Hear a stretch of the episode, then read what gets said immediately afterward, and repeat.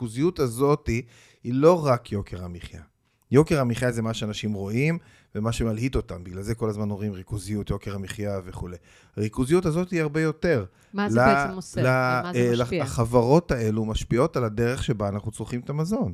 הן משפיעות על השאלה מה בן אדם יקנה, באיזה מקום הוא יהיה בסופר, איך יהיה הסימון שלו ואיך ייצרו את המזון. הן משפיעות, בגלל הכוח העודף שלהן, הן משפיעות על הרגולטור ועל איך שהוא מתנהל ועל מה שקורה. אה, אחרת לא היה הגיוני, לדוגמה, שיהיה חוקי למכור קולה.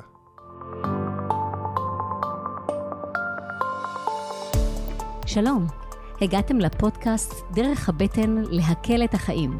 הפודקאסט שיעזור לכם לעכל את החיים בקלות.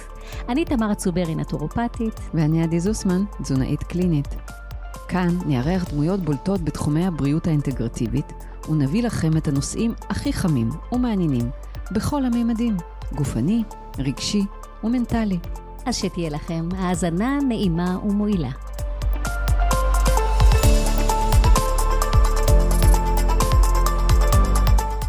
ברוכים הבאים לפודקאסט שלנו, דרך הבטן להקל את החיים.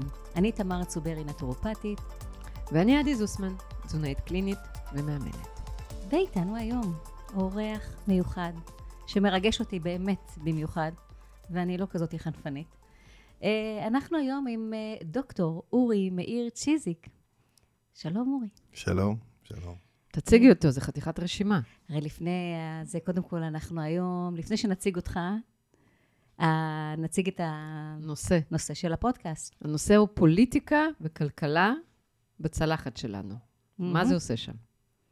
כן, גם נלמד להבין בעצם מה זה האוכל שנקרא מולנו, מה המסע הזה שהוא עבר עד שהוא הגיע אלינו.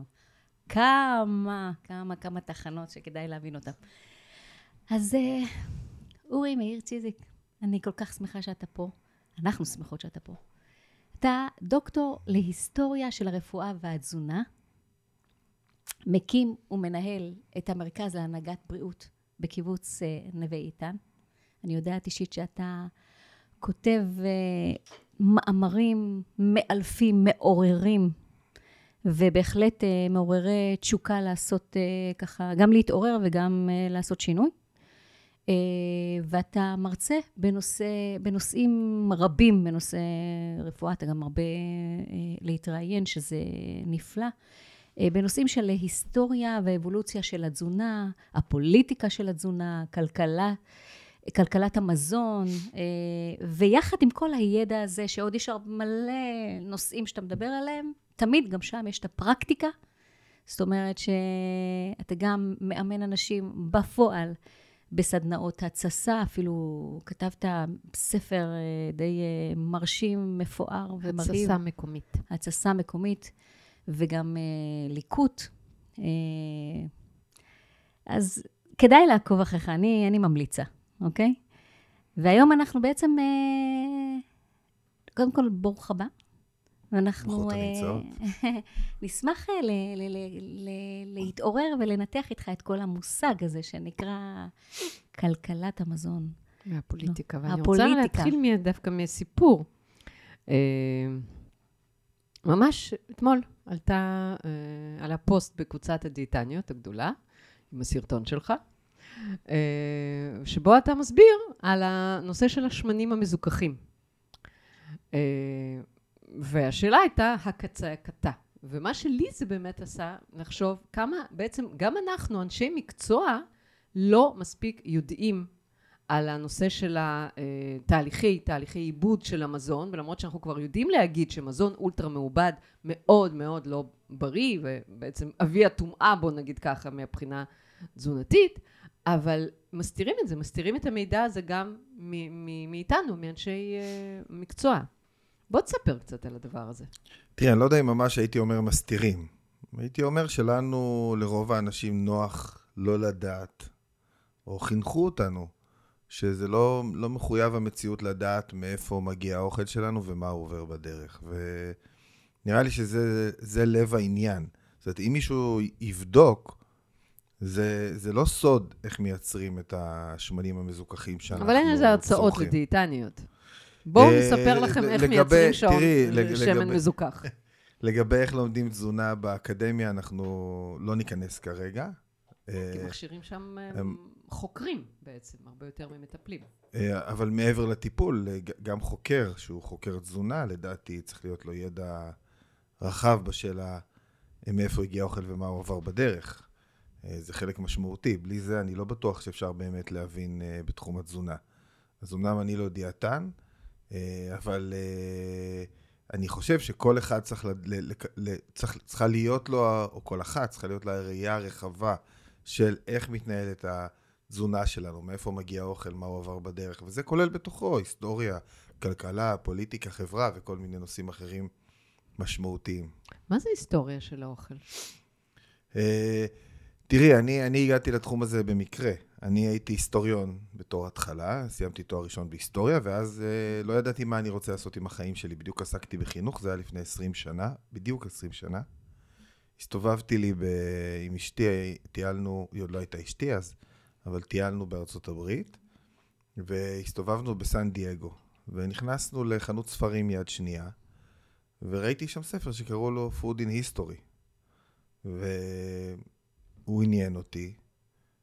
לקחתי אותו, ספר עב כרס כזה, אה, קראתי אותו, וכשסיימתי לקרוא אותו אמרתי לאשתי, טלי, זה מה שאני רוצה לעשות בחיים שלי.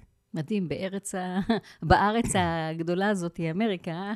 דווקא שם נתקלתי בזה, כן. ומאז זה מה שאני מתעסק וחוקר. זה, זה כמובן, זה לא רק ההיסטוריה של התזונה, זה כולל הרבה, המקצוע הזה כולל הרבה עניינים אחרים, אבל הבסיס של מה שאנחנו יכולים ללמוד היום על החיים שלנו נובע מהניסיון של האנשים שהיו לפנינו. זה הרי ברור, כמעט בכל תחום שאנחנו נתעסק בו. אם אני אגלה, את יודעת, אה, אתם יודעות, אני אספר לכם, נגיד, אחד התחומים הכי מעניינים שאני לפחות מכיר כשמסתכלים בהיסטוריה ואבולוציה של תזונה, זה העניין של אבולוציה ביו-תרבותית במזון. זה תחום מאוד מתקדם, אנשים לא כל כך... אה, מה זה אבולוציה מכירים אותו? ביו-תרבותית? אתה יכול להגיד את זה בעברית? כן, כן, אני אגיד, זה, זה לקחת uh, מתכונים או שיטות עיבוד שהיו פה לאורך ההיסטוריה, ולנסות להבין למה הם התפתחו. הרי אה, אם התפתחה שיטת עיבוד מסוימת של מזון, היא לא התפתחה סתם. אולי היא כדי נוצרה... לשמר. שנייה, יכול להיות, אבל היא נוצרה כדי לשמ... לשמש לאיזושהי מטרה. ויש כל מיני מטרות. והרבה מאוד מדרכי העיבוד נוצרו כדי לשרת את הצרכים שלנו. אם זה צרכים של אה, כלכליים כמו שימור, או צרכים סביבתיים, או צרכים אה, תזונתיים, בריאותיים. ואחד הדברים המעניינים זה לנסות לגלות איזה צורך השיטה אה, באה ל... לשרת. לשרת. תן דוגמה. אני אתן דוגמה. בדרום אמריקה, אם היית בדרום אמריקה, כשאוכלים אה, טורטיה, כשטוחנים את התירס לקמח, לפני שמכינים את הטורטיה, מערבבים בתוך הקמח סיד. כן, האמת שלאורך ההיסטוריה או, או, או מערבבים סיד בתוך הקמח, או היו מערבבים בו צדפות תכונות, או שהיו מוסיפים לו אפר של מדורה. ובאמת, חוקרים תהו למה עושים את זה בכל דרום אמריקה, בכל מקום. יש כאלו שיותר מקפידים, יש כאלו שפחות, גם לזה יש הסבר. וההסבר הוא שבעצם ההוספה של הסיד משחררת כל מיני חומרים בתוך התירס, שמאפשרים עיכול יותר טוב שלו מבחינת, אה, במיוחד חומצות אמין או מבחינת אה, חלבון. וזה מדהים, לא ידעתי, זה זה אה, לא כן. מעורר תיאבון, אבל. מעורר מאוד תיאבון, את לא היית מרגישה בכלל. לא, השאלה אם אין לזה באמת איזושהי השפעה שהיא שלילית גם. להפך, יש. לזה השפעה חיובית מאוד. וואלה. אנחנו יודעים את זה גם היום. אחד הדברים שחסרים לנו, דרך אגב, בתזונה שלנו זה אדמה. לאורך כל ההיסטוריה אכלו קצת אדמה, ואנחנו כבר לא אוכלים אדמה. נכון, אנחנו אבל זה רק הסבר אחד. גם, גם להכין לחם מחמצת, זה סוג של אבולוציה ביו-תרבותית במזון, כי ההתססה של הגרעינים של החיטה בעצם נועדה כדי לפרק שם כל מיני חומרים שמקשים מאוד על מערכת העיכול, וככה אני יכול להמשיך, יש אלף אה, דוגמאות. אז זו דוגמה אחת ללמה צריך, ל... כדאי לנו לדעת את ההיסטוריה של התזונה, אבל גם מבחינת תהליכים, אנחנו רוצים ללמוד גם מההצלחות שלנו וגם מהטעויות שלנו. ההבנה של איך תרבטו וטיפחו צמחים מסוימים והפכו אותם למזון בשבילנו. למה עשו את זה בכלל? איך התפתח רעב בעולם? למה יש רעב בעולם? מישהו שאל את עצמו אה. פעם למה יש רעב בעולם? מעסיק שאלו. אותי מאוד, כן. אנשים גם לא שואלים את עצמם בכלל, הם לא יודעים שיש רעב בעולם. אני, אחת השאלות שאני תמיד שואל אנשים, זה כשאני פוגש קבוצות, אני אומר להם, כמה אנשים מתים ברעב בעולם ביום? שקט, נכון? אף אחד לא יודע. ברור. זה רחוק מאיתנו, אנחנו לא יודעים. זה היה קורה איפשהו זה, שם זה עצוב, באפריקה. כן, אבל 25 אלף איש כל יום וואו. מתים ברעב בעולם. כל חמש שניות. מת ילד ברעב בעולם. וואו. עכשיו, אחת השאלות שצריכות להעסיק אותנו זה איך זה קורה, למה זה קורה. אם נבין למה זה קורה, אולי נוכל לפתור את הבעיה. יש עוד כל כך הרבה שאלות, אני יכול עכשיו להמשיך שעה שלמה כמובן, לדבר על כל השאלות שעולות מההיסטוריה של התזונה שלנו. למה אנחנו אוכלים חיטה, איך התחלנו לאכול מוצרי חלב, ואיך זה השפיע על האבולוציה שלנו, כל, או שומן של בעלי חיים, מתי התחלנו לשלוט באש ואיך זה השפיע על התזונה שלנו. כל הדברים איך האלו... הסוכר, איך הסוכר חדר לנו ברור, לתזונה ו... ברור. נכון. שולט כל עלינו. הדברים האלו מאוד מאוד מאוד משמעותיים להבנה של מה שאנחנו אוכלים היום, ו/או מה שאנחנו צריכים לאכול היום, ולא אוכלים. טוב, זה אנחנו נעשה כנראה עוד כמה פודקאסטים איתך, אבל אמ, אני רוצה רגע לחזור לשמן המזוכח. כן. בקצרה. מה, מה זה הבעיה שמן בשמן מזוכח? מזוכח? לא, מה זה בכלל ומה הבעיה? אז איתו? אני אגיד שאנחנו צורכים כל מיני שמנים מהצומח. השמן המרכזי שנצרך פה לאורך ההיסטוריה הוא כמובן שמן זית.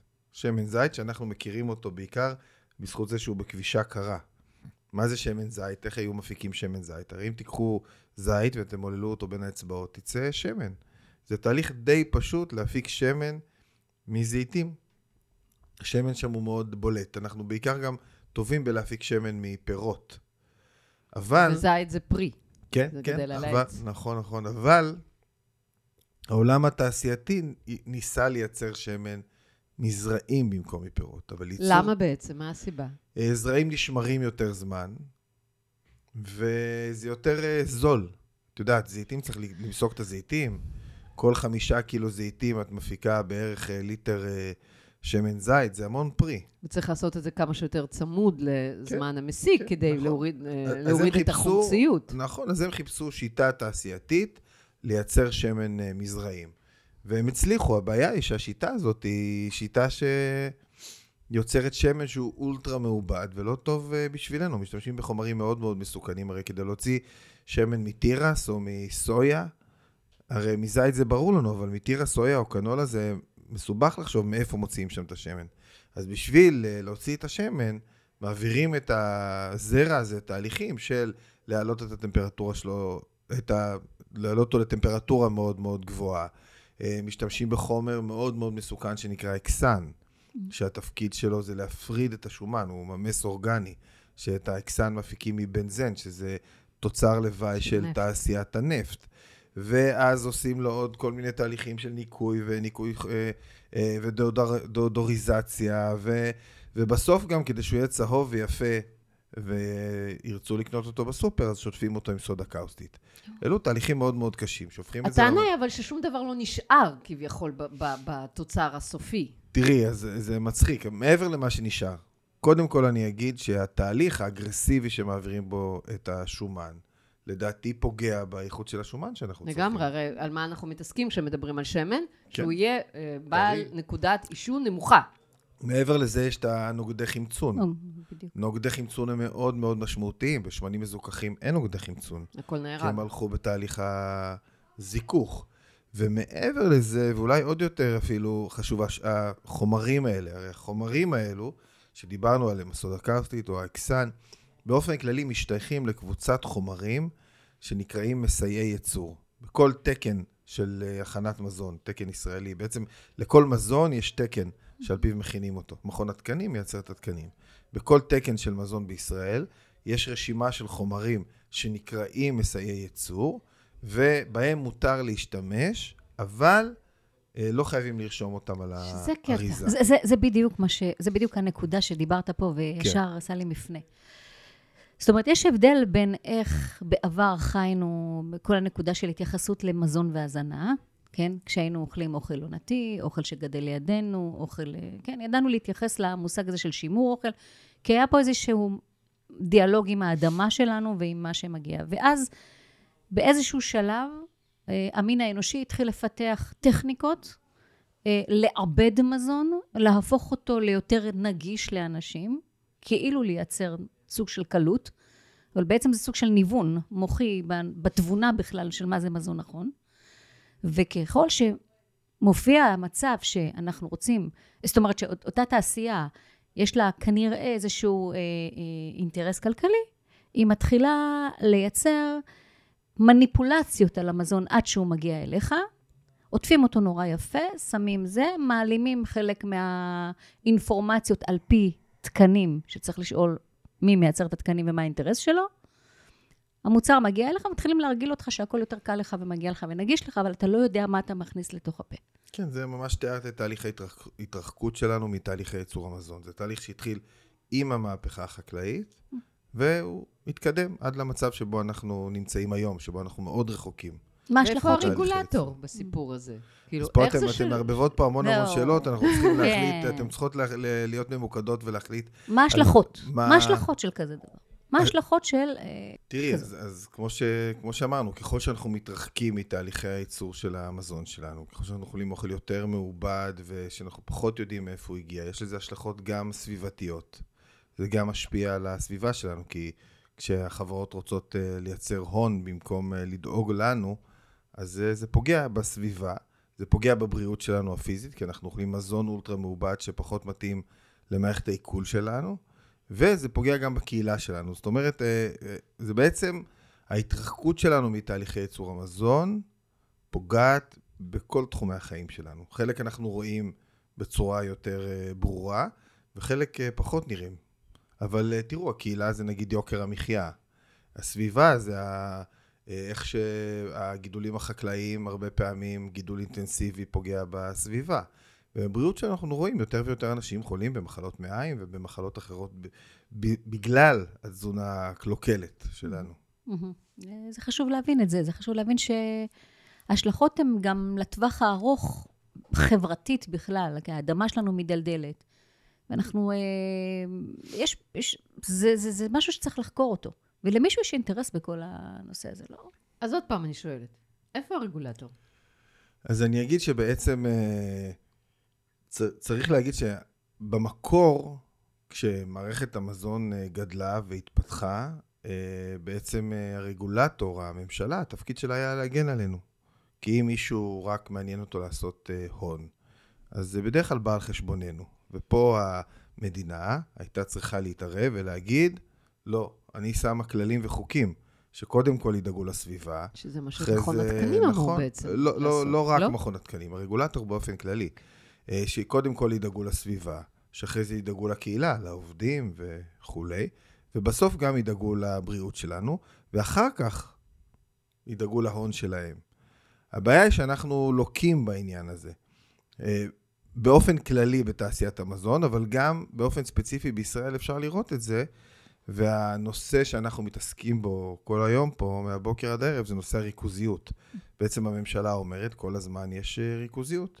הריכוזיות, ריכוזיות, ריכוזיות, זה מה שעושה את יוקר המחיה, ואת הריכוזיות צריך אה, לפרק. זה, הממשלה אומרת, זה, זה גלוי. אז בר פרט נמק. הריכוזיות זה אומר שבעצם יש חמש חברות ששולטות בכמעט 40 אחוז אה, משוק המזון, מתעשיית המזון בארץ, ויש עשר חברות ששולטות במעל 50 אחוז מתעשיית המזון בארץ. וגם באופן כללי אנחנו הכי ריכוזיים בתחום הזה ב-OECD, אבל גם אם נלך ונפרק את תעשיית המזון למקטעים, בכל מקטע אנחנו ריכוזיים. זאת אומרת, יש שלוש מאפיות ששולטות בשוק המאפיות, יש שתי חברות ששולטות בשוק הבשר, יש אה, שלושה ארבעה סופרים ששולטות בשוק הקמעונאי, וככה אפשר אה, להמשיך ולהמשיך ולהמשיך. הריכוזיות הזאת היא לא רק יוקר המחיה.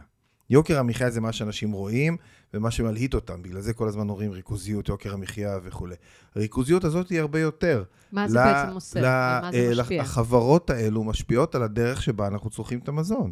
הן משפיעות על השאלה מה בן אדם יקנה, באיזה מקום הוא יהיה בסופר, איך יהיה הסימון שלו ואיך ייצרו את המזון. הן משפיעות, בגלל הכוח העודף שלהן, הן משפיעות על הרגולטור ועל איך שהוא מתנהל, ועל מה שקורה.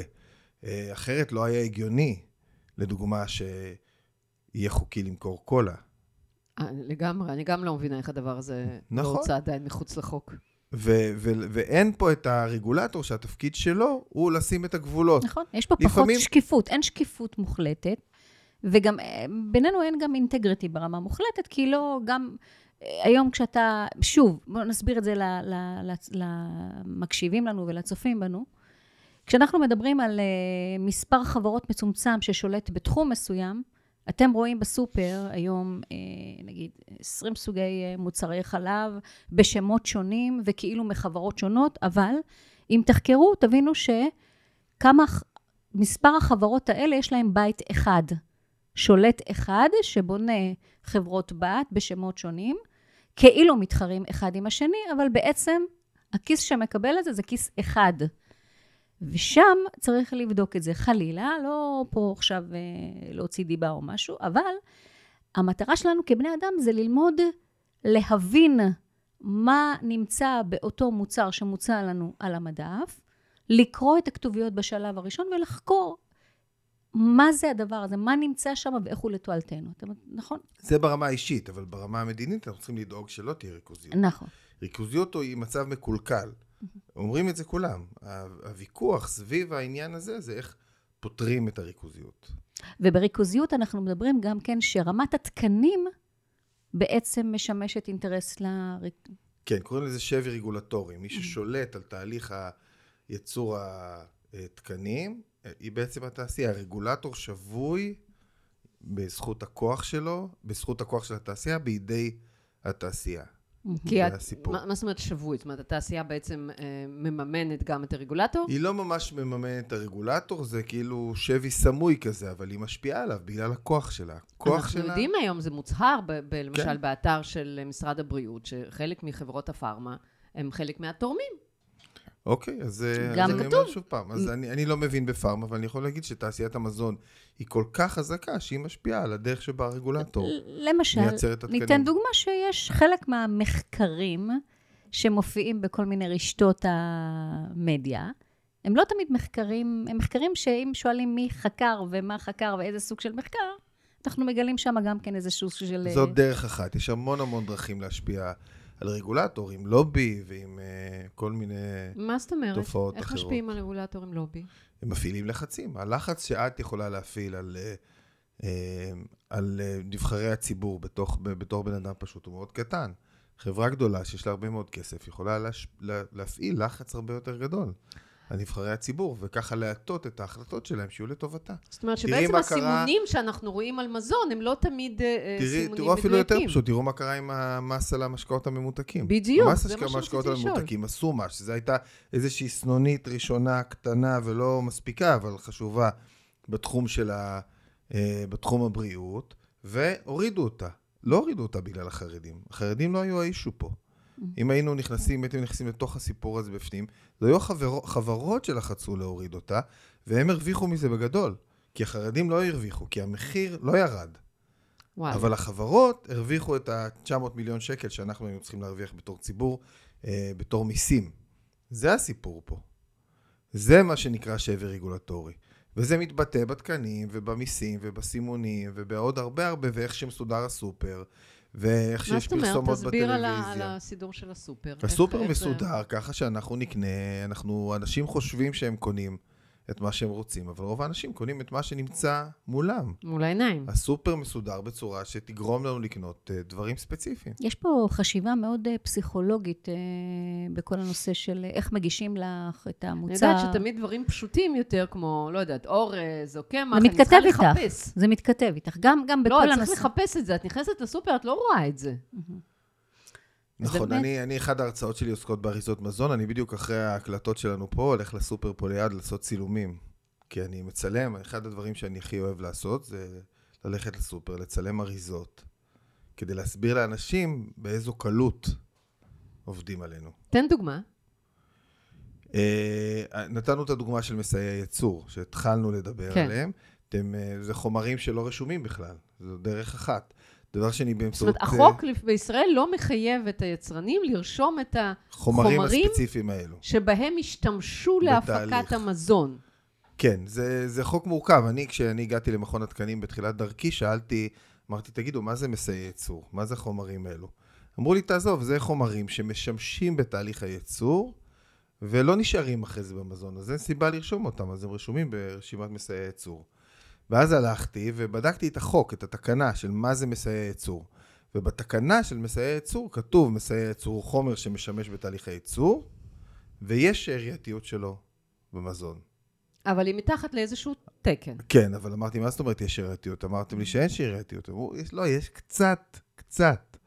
אז הקצת הזה הוא שוב, מי- משמעותי, מי כשזה קובע חומרים מאוד? מסוכנים, כן. אז הקצת הזה הוא משמעותי, והוא לא רשום על גבי האריזה. חלק מהמוצרים בכלל, סודה כן. טקסן, זה כן. חומרים מאוד חומר- מסוכנים. נכון. מדהים. עכשיו, כשאת שותה שמן מזוכח לאורך אה, שנים, את סופגת אותם. ברור. הם לא נעלמים, הם לא מתאדים. זה חלק אה, מהסיפור. עכשיו, יש אין ספור דרכים אה, באמצעות רשימות הרכיבים, באמצעות השמות של, ה- של, המוצרים. מישהו שכותב לך שראיתי לא מזמן קובה ביתית בסופר. מה זה קובה ביתית? מי קבע שזה ביתי? או קציצות ביתיות של מאמא עוף. מה זה קציצות ביתיות? זה לא עשו אותם בבית, עשו אותם במפעל שם. מי קבע שהן ביתיות? זאת אומרת, אתה מדבר פה כבר על הנושא של ה labels. של גם ה- וגם. גם, יש. יש פה זהו, בדיוק, לכל ה... לכל ה... ויש משרדים שלמים שעוסקים בתחום של עד שזה מגיע אלייך, את אה, תתפתי לקנות. כן. וזה ו- כבר קופירייטרית.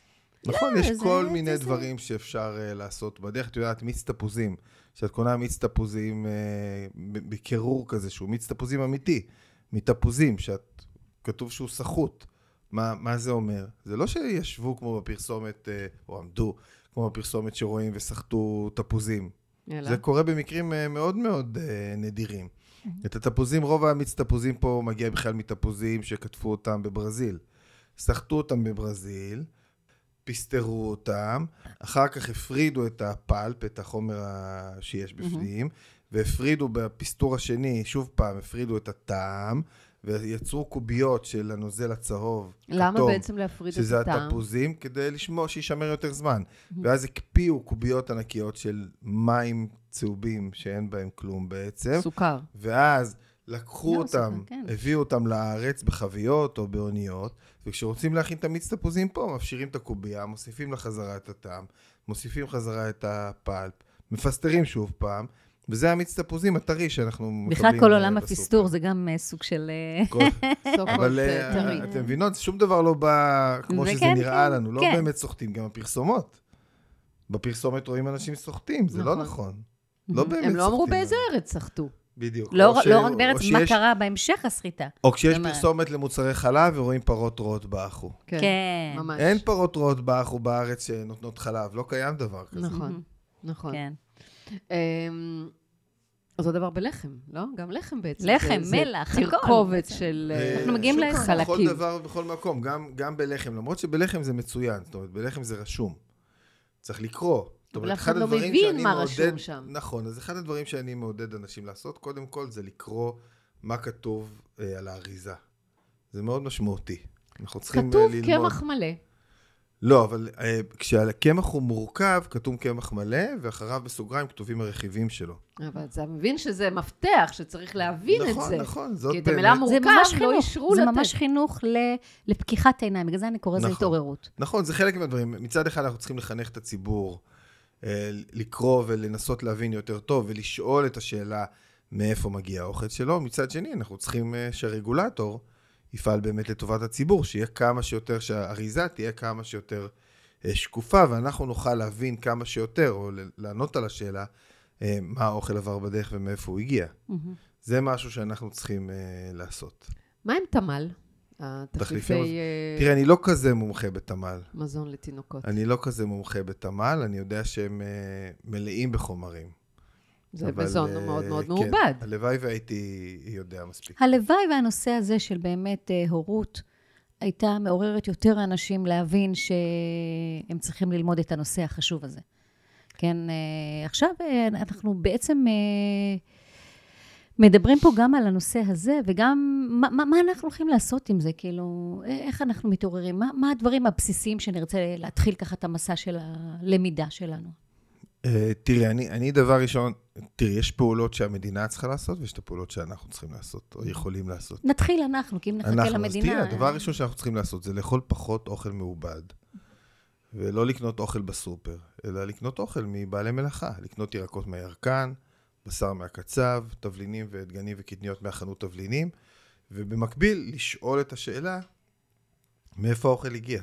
זהו, כי מה, הירקן לא קנה את זה בשוק אבל הסיטונאי? הוא יודע מאיפה הוא קנה. הוא יודע מאיפה הגיעו הירקות שלו. Mm, ירקן שמכבד את עצמו, אם תשאלי אותו מאיפה הגיע האבוקדו, הוא יגיד לך מאיפה הגיע האבוקדו. מה שלא תדעי בסופר. קשה לנו מאוד לדעת מאיפה החומרים הגולמיים האלו מגיעים.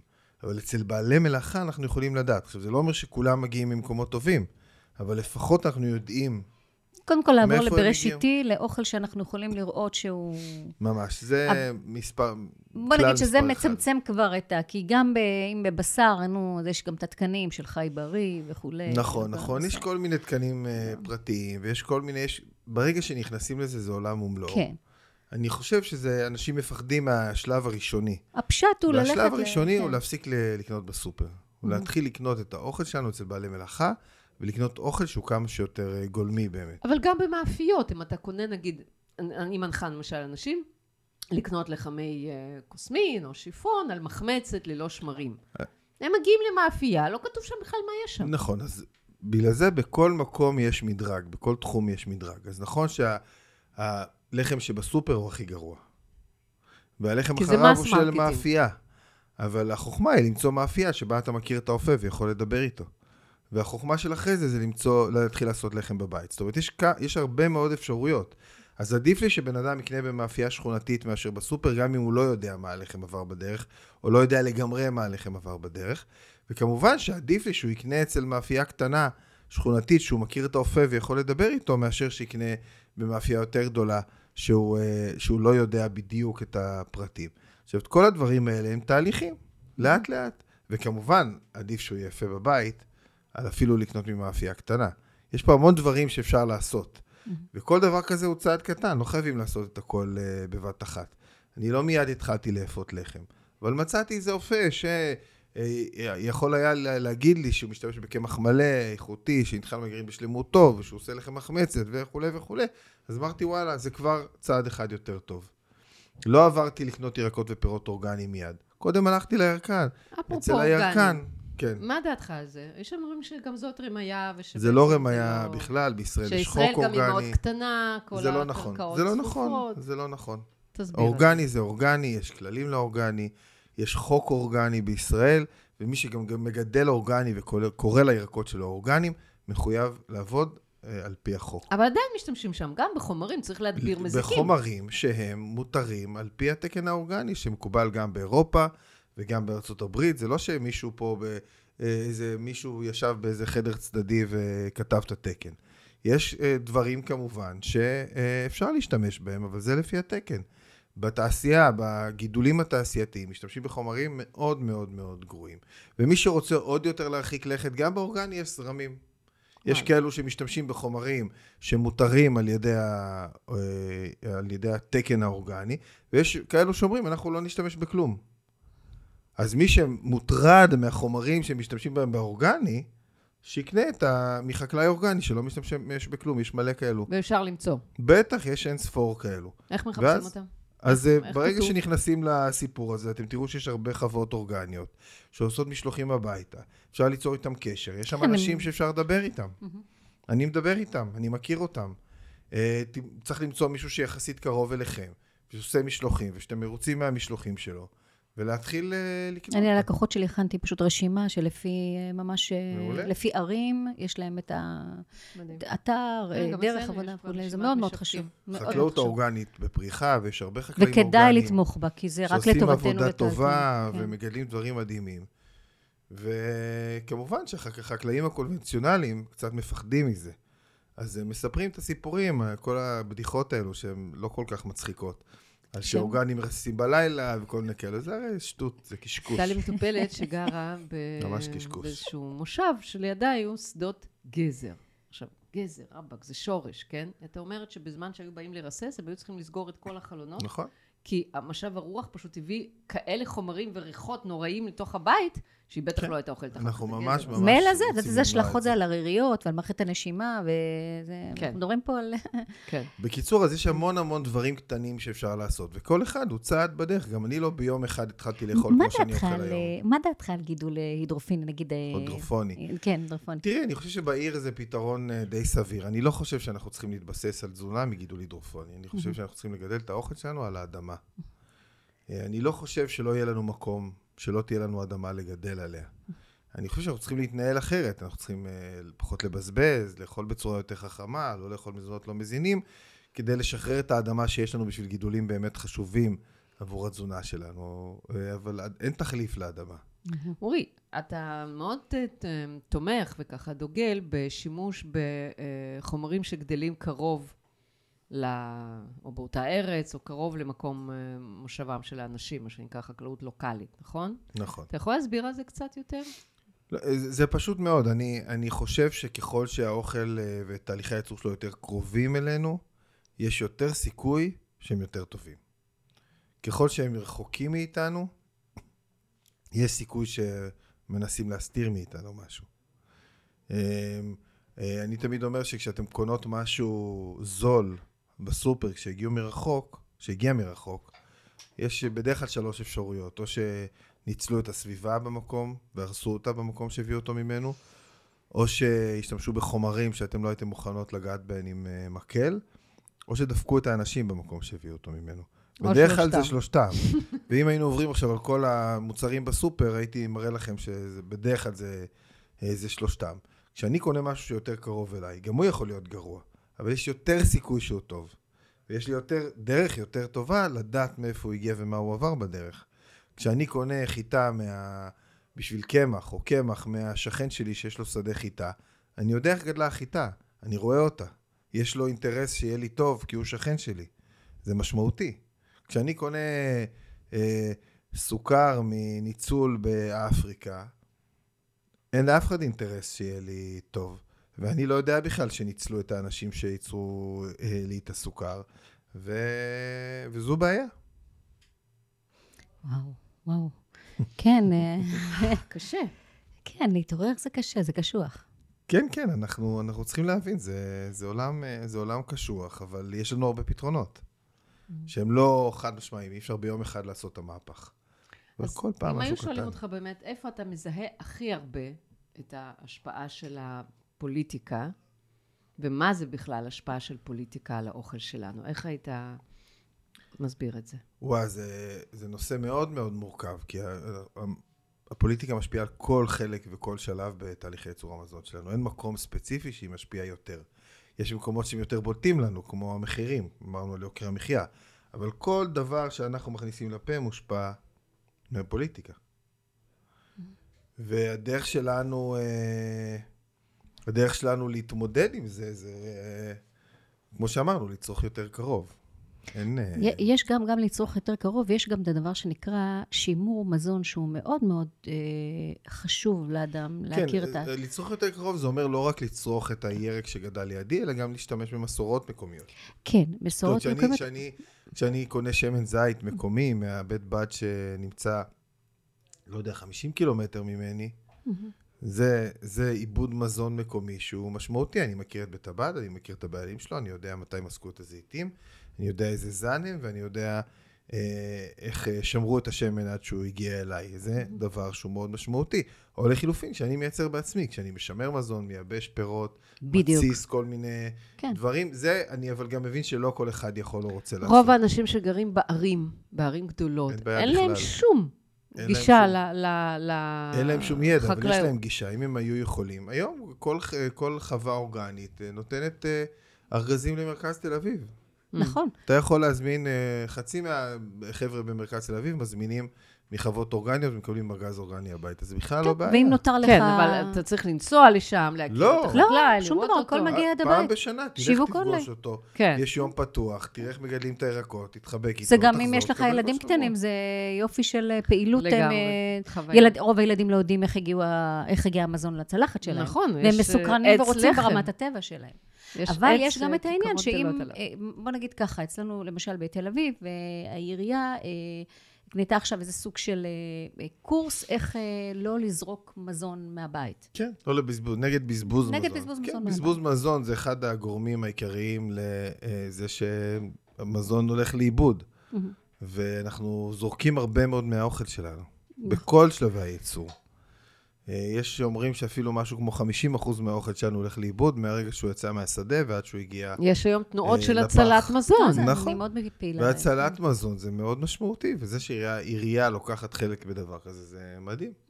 זה עוד שלב ועוד עניין משמעותי.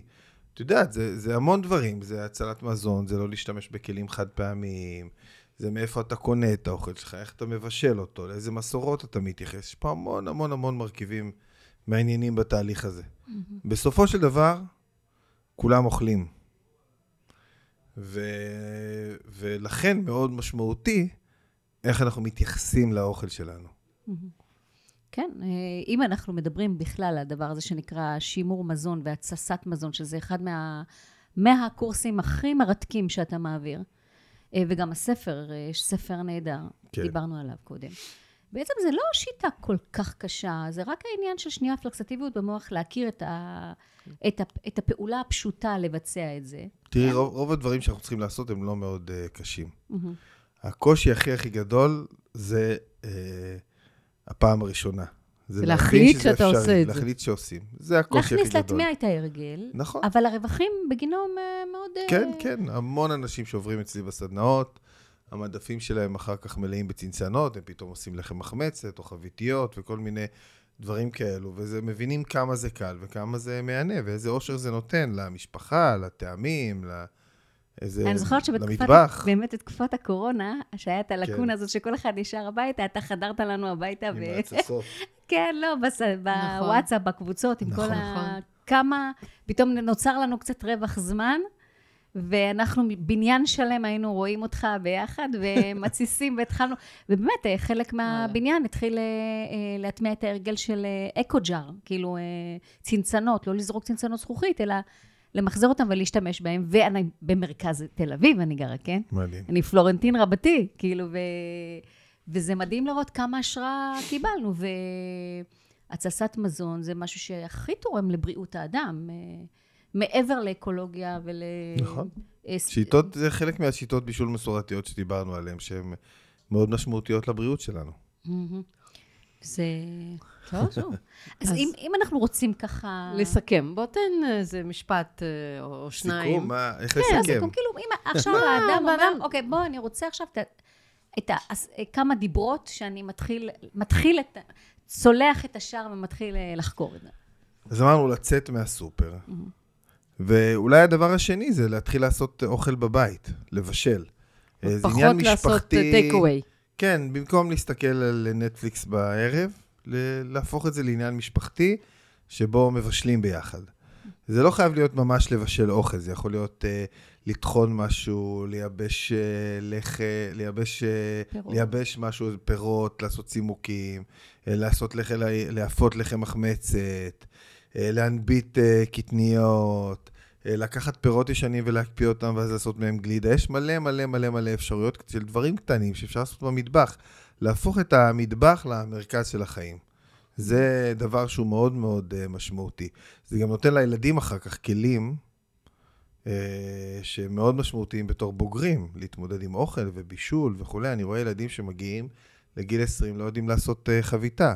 אני רואה את הבנות שלי מגיעות, תני להם מטבח, כל חומר שתתני להם, מפיקות לך uh, ארוחה, כי יש להם איזושהי מיומנות שהם קיבלו בתור ילדות. נתנו להם להיכנס למטבח, לעשות שם שטויות, לעשות ניסיונות שרובם לא הלכו. ו- וככה לומדים מה- מהתהליכים האלו. ותמיד אני אומר, גם אנשים נגיד אומרים לי, ילד אה, לא מוכן לאכול אה, לחם מחמצת מלא. כשילד אופה את הלחם מחמצת בעצמו, נכון, לגמרי. הוא אוכל אותו, תאמינו לי שהוא אוכל אותו. לגמרי. זה זה מה דבר שאני תמיד מדהים, גם אומרת. בגנים שתפו אנחנו- את הילדים. גם גלידות. גם, גם, גם בגני ילדים גלידות. אנחנו רואים את זה, כשהילדים מעורבים בתהליך הכנת האוכל, הם אוכלים, וזה מדהים מה שיוצא כי זה שם. בטבע של האדם, האדם נכון, נועד. נכון.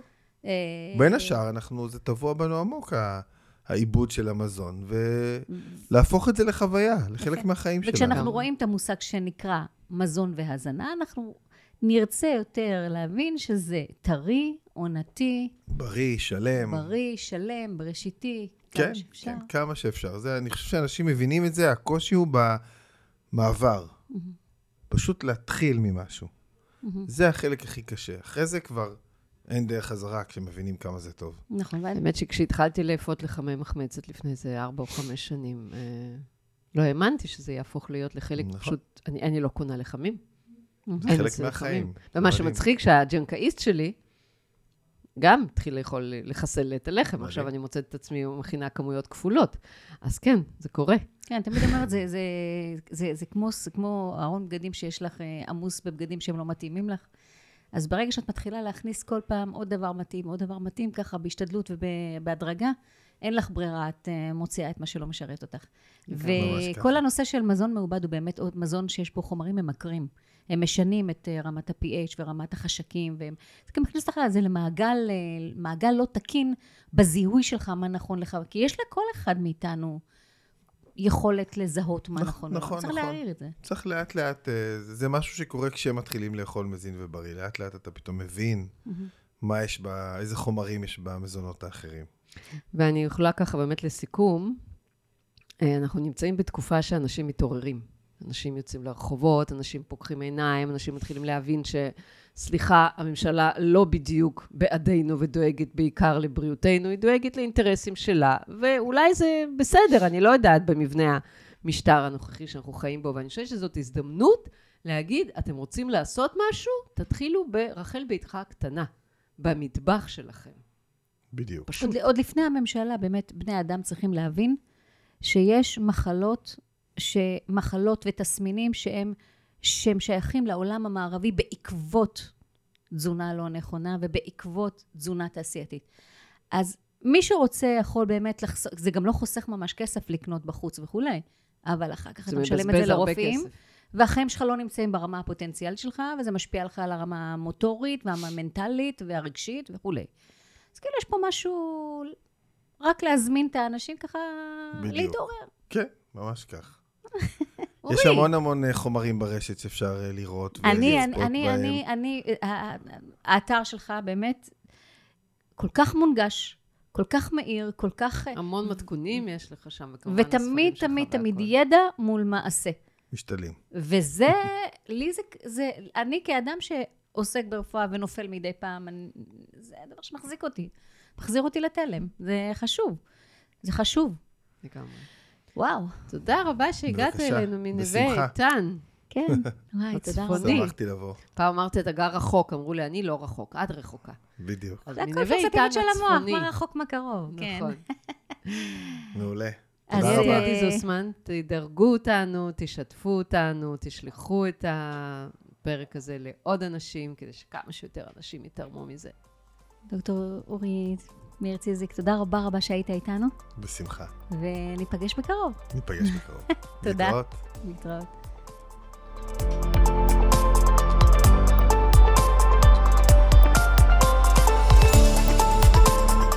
תודה רבה שהאזנתם לפודקאסט דרך הבטן להקל את החיים. אז אם נושא הבריאות האינטגרטיבית בנפשכם, מוזמנים לעקוב אחרינו, דרך הכישורים במדיות השונות, פייסבוק, אינסטגרם ועוד, לדרג חמישה כוכבים את הפודקאסט. ולשתף את השפע הזה עם משפחה וחברים. אני הייתי עדי זוסמן, תזונאית. ואני תמר צוברי, נטורופטית. להתראות בפרקים הבאים.